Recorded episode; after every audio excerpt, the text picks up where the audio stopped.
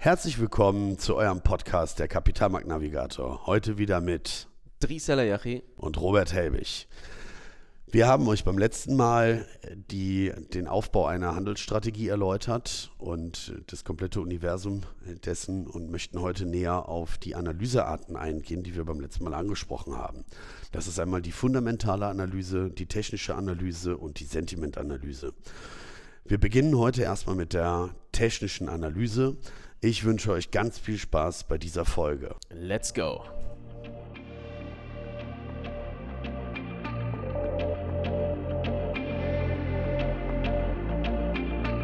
In der Welt der Börse geht es rau zu. Bullen kämpfen gegen Bären, Kurse sind unberechenbar und mittendrin bist du, der Anleger.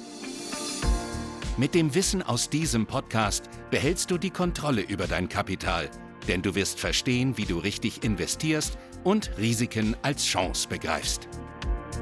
Der Kapitalmarkt-Navigator zeigt dir Wege, damit du die Richtung bestimmen kannst.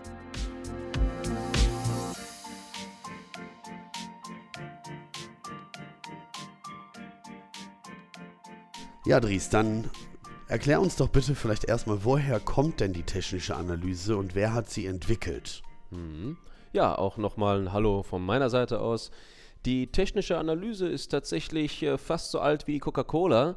Äh, sie wurde im Jahre 1884 vom, äh, so, äh, vom Herrn Charles Dow ins Leben gerufen.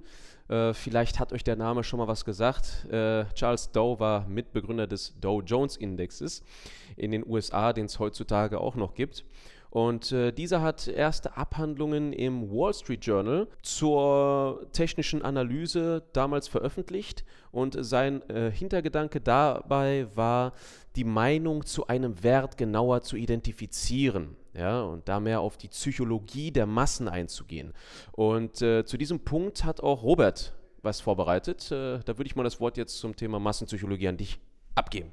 Ja, dann, danke. Wir haben natürlich bei der Massenpsychologie oder im Allgemeinen bei Kauf und Verkauf von Aktien die Situation, dass nicht immer die Zahlen, Daten, Fakten der ausschlaggebende Punkt sind, sondern was die Menschen glauben, was die Menschen, was andere Menschen tun werden und woraus sich daraus der Kurs entwickelt. Also sowas wie Hoffnung beispielsweise. Unbedingt. Ja. Ne? Ein guter Trader tut, was die Masse denkt das die Masse tut. ist natürlich sehr schön formuliert, aber es ist letztendlich wahr. Ähm, und da geht es um die Massenpsychologie, genau. Wir haben zum Beispiel, geht es um das Vertrauen in die jeweiligen Indikatoren oder die technische Analyse. Ihr könnt es ungefähr gleichstellen mit dem Vertrauen in das Geld. Ja, Geld könnt ihr nicht essen, mit Geld könnt ihr keine Häuser bauen.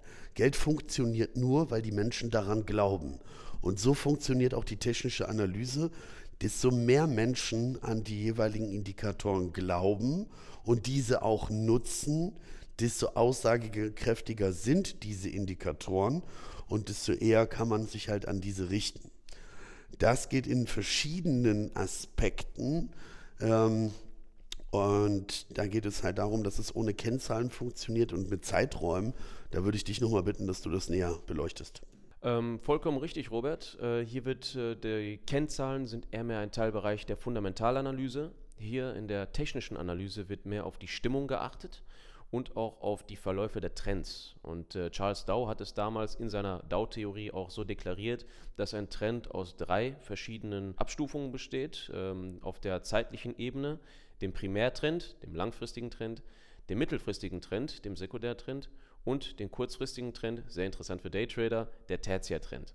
So, und je nachdem, welchen Handelsansatz man verfolgt, ja, ähm, ist dann halt einer dieser Trendarten sehr hilfreich für jeden Händler. Äh, was zum Thema der Stimmungen äh, einem sehr unter die Arme greift, sind beispielsweise auch Indikatoren wie der Fear and Greed Index. Ja, diese sind äh, beispielsweise äh, so aufgebaut, dass äh, verschiedene Pools an Informationen dafür genutzt werden, äh, um zu schauen, durch Umfragen beispielsweise oder Statistiken, wie die Anleger jetzt aktuell zur Gesamtmarktlage stehen. So, und liegen einem diese Informationen vor, ist es einem möglich, mit der Hilfe der technischen Analyse dort genauere Aussagen zu treffen. Darf ich noch mal kurz fragen, Dries, bevor ich auf die Indikatoren zu sprechen komme? Der Fear and Greed Index, äh, ist der irgendwo abgebildet? Kann ich mir den als Privatanleger auch anschauen? Ja, selbstverständlich, Robert. Auf der Website äh, CNN ist dieser ganz einfach abrufbar. Das ist äh, dann auch äh, ziemlich ähm, übersichtlich geschildert wie bei einem Auto mit äh, der, der Gasanzeige. Ganz links ist leer, bedeutet viel Angst. Ganz rechts ist voll, bedeutet äh, Gier und die Leute kaufen. Ja? Mhm. Ja gut, das ist ja ziemlich einfach zu verstehen. Ne? Ja.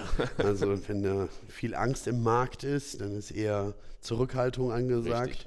Und wenn natürlich viel Greed, also Gier im Markt ist, dann ja, weiß man vielleicht auch schon, dass die Märkte überkauft sind. Da würde ich jetzt auch auf die Indikatoren nämlich zu sprechen kommen. Ähm, ich habe jetzt mal zwei Indikatoren hervorgehoben, die bei der technischen Analyse äh, sehr hilfreich sein können. Und das auf eigentlich allen äh, Trends, die Dries gerade gesagt hat, ob kurz-, mittel- oder langfristigen Trends. Das ist einmal der relative Stärkeindex, das ist der RSI.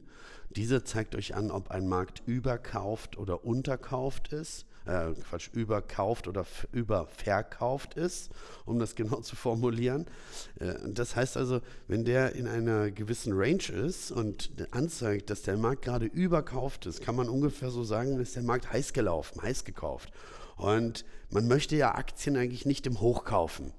Dementsprechend achtet man halt darauf, dass man nicht unbedingt in diesen ganz krass heiß gelaufenen, überkauften Phasen sich diese Aktie ins Depot legt. Ja, somit habe ich schon mal einen Indikator, auf einen Blick zu gucken, okay, passt es gerade, diese Aktie zu kaufen.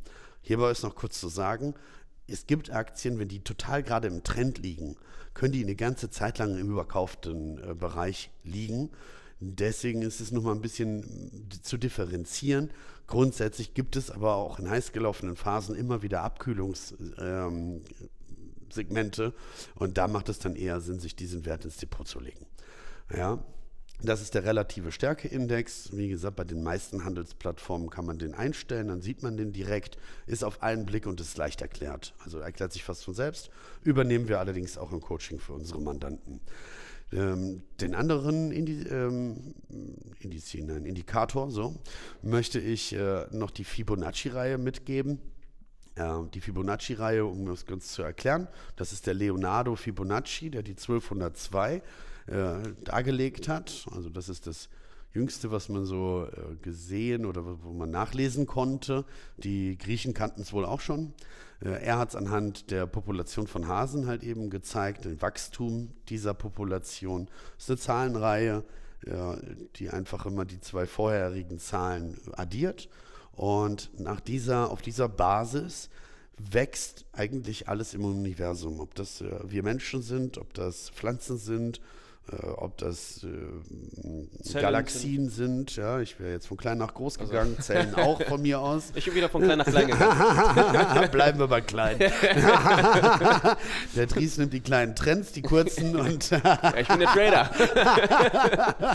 okay. Und da geht es halt genau darum, durch die Fibonacci-Reihe, die kann man sich in den Chart natürlich auch einlegen, weil auch die Aktien bewegen sich nach diesen Zahlenmustern.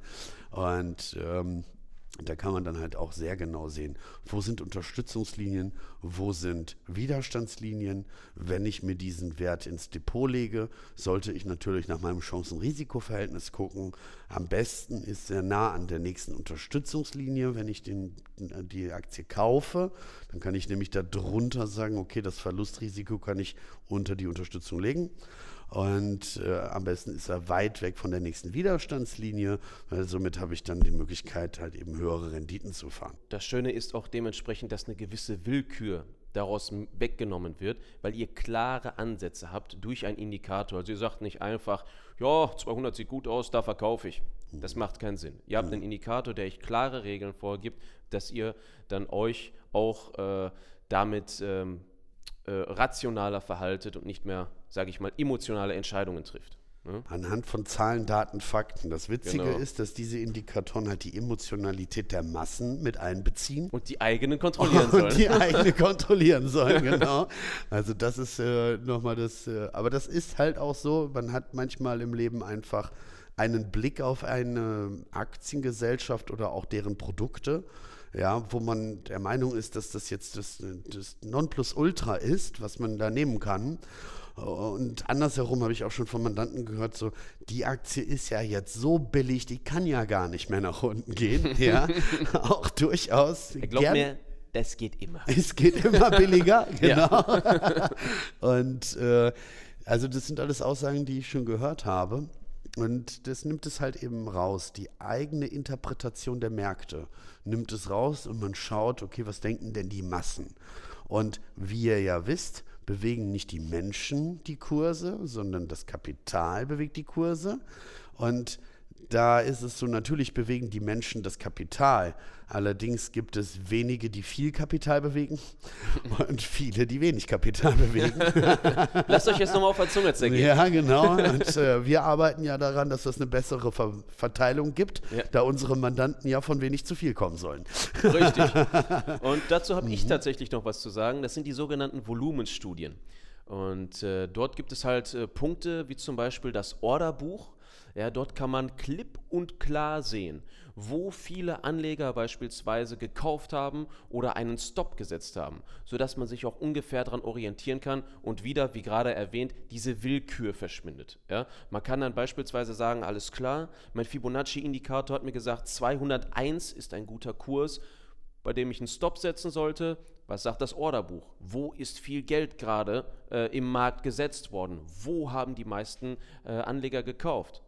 Weil, wenn man sich das ähm, mal vor Augen hält, ist es ja so, dass beispielsweise Großbanken oder Analysten ja auf einen Zeitraum von sechs bis zwölf Monaten handeln. Das bedeutet dementsprechend, die wollen ja den besten Kurs haben, den es ja gibt. Die handeln ja nicht äh, im Sekundentakt, außer das ist jetzt ein Algo, der da arbeitet. Äh, bei Fonds ist es halt dementsprechend, dass sie ähm, äh, langfristiger investieren. Und ähm, so ist es euch auch möglich, mit einfachen Mitteln zu sehen, welche Kurse für euch interessant sind. Selbiges ähm, gilt auch im Derivatemarkt. Dort kann man beispielsweise in der ähm, ähm, Optionskette sehen, welche Kurse die meisten offenen Kontrakte haben. Weil dahingehend kriegt man auch wieder Aussagen, ob ein gewisser Kurs jetzt vermehrt im Fokus der Anleger ist oder nicht. Ne? Beim Orderbuch ist es auch so, dass ähm, ihr beispielsweise auch nochmal die Möglichkeit habt, die einzelnen Unterstützungs- und Widerstandsmarken in der Fibonacci besser zu verifizieren, weil, sind wir mal ehrlich, es ist bestimmt jedem schon mal passiert, ihr habt einen Stop auf einer Marke X gesetzt und habt euch gedacht, das Ding hält 1a und der Kurs ist durchgerauscht. So, und äh, was dabei hilft, sind halt dementsprechend die äh, Punkte im Orderbuch, weil meistens ist es so, dass leicht drunter oder leicht drüber über den Unterstützungs- und Widerstandslinien die höchsten ähm, ähm, Kaufordern äh, im Buch stehen und daran könnte man sich orientieren.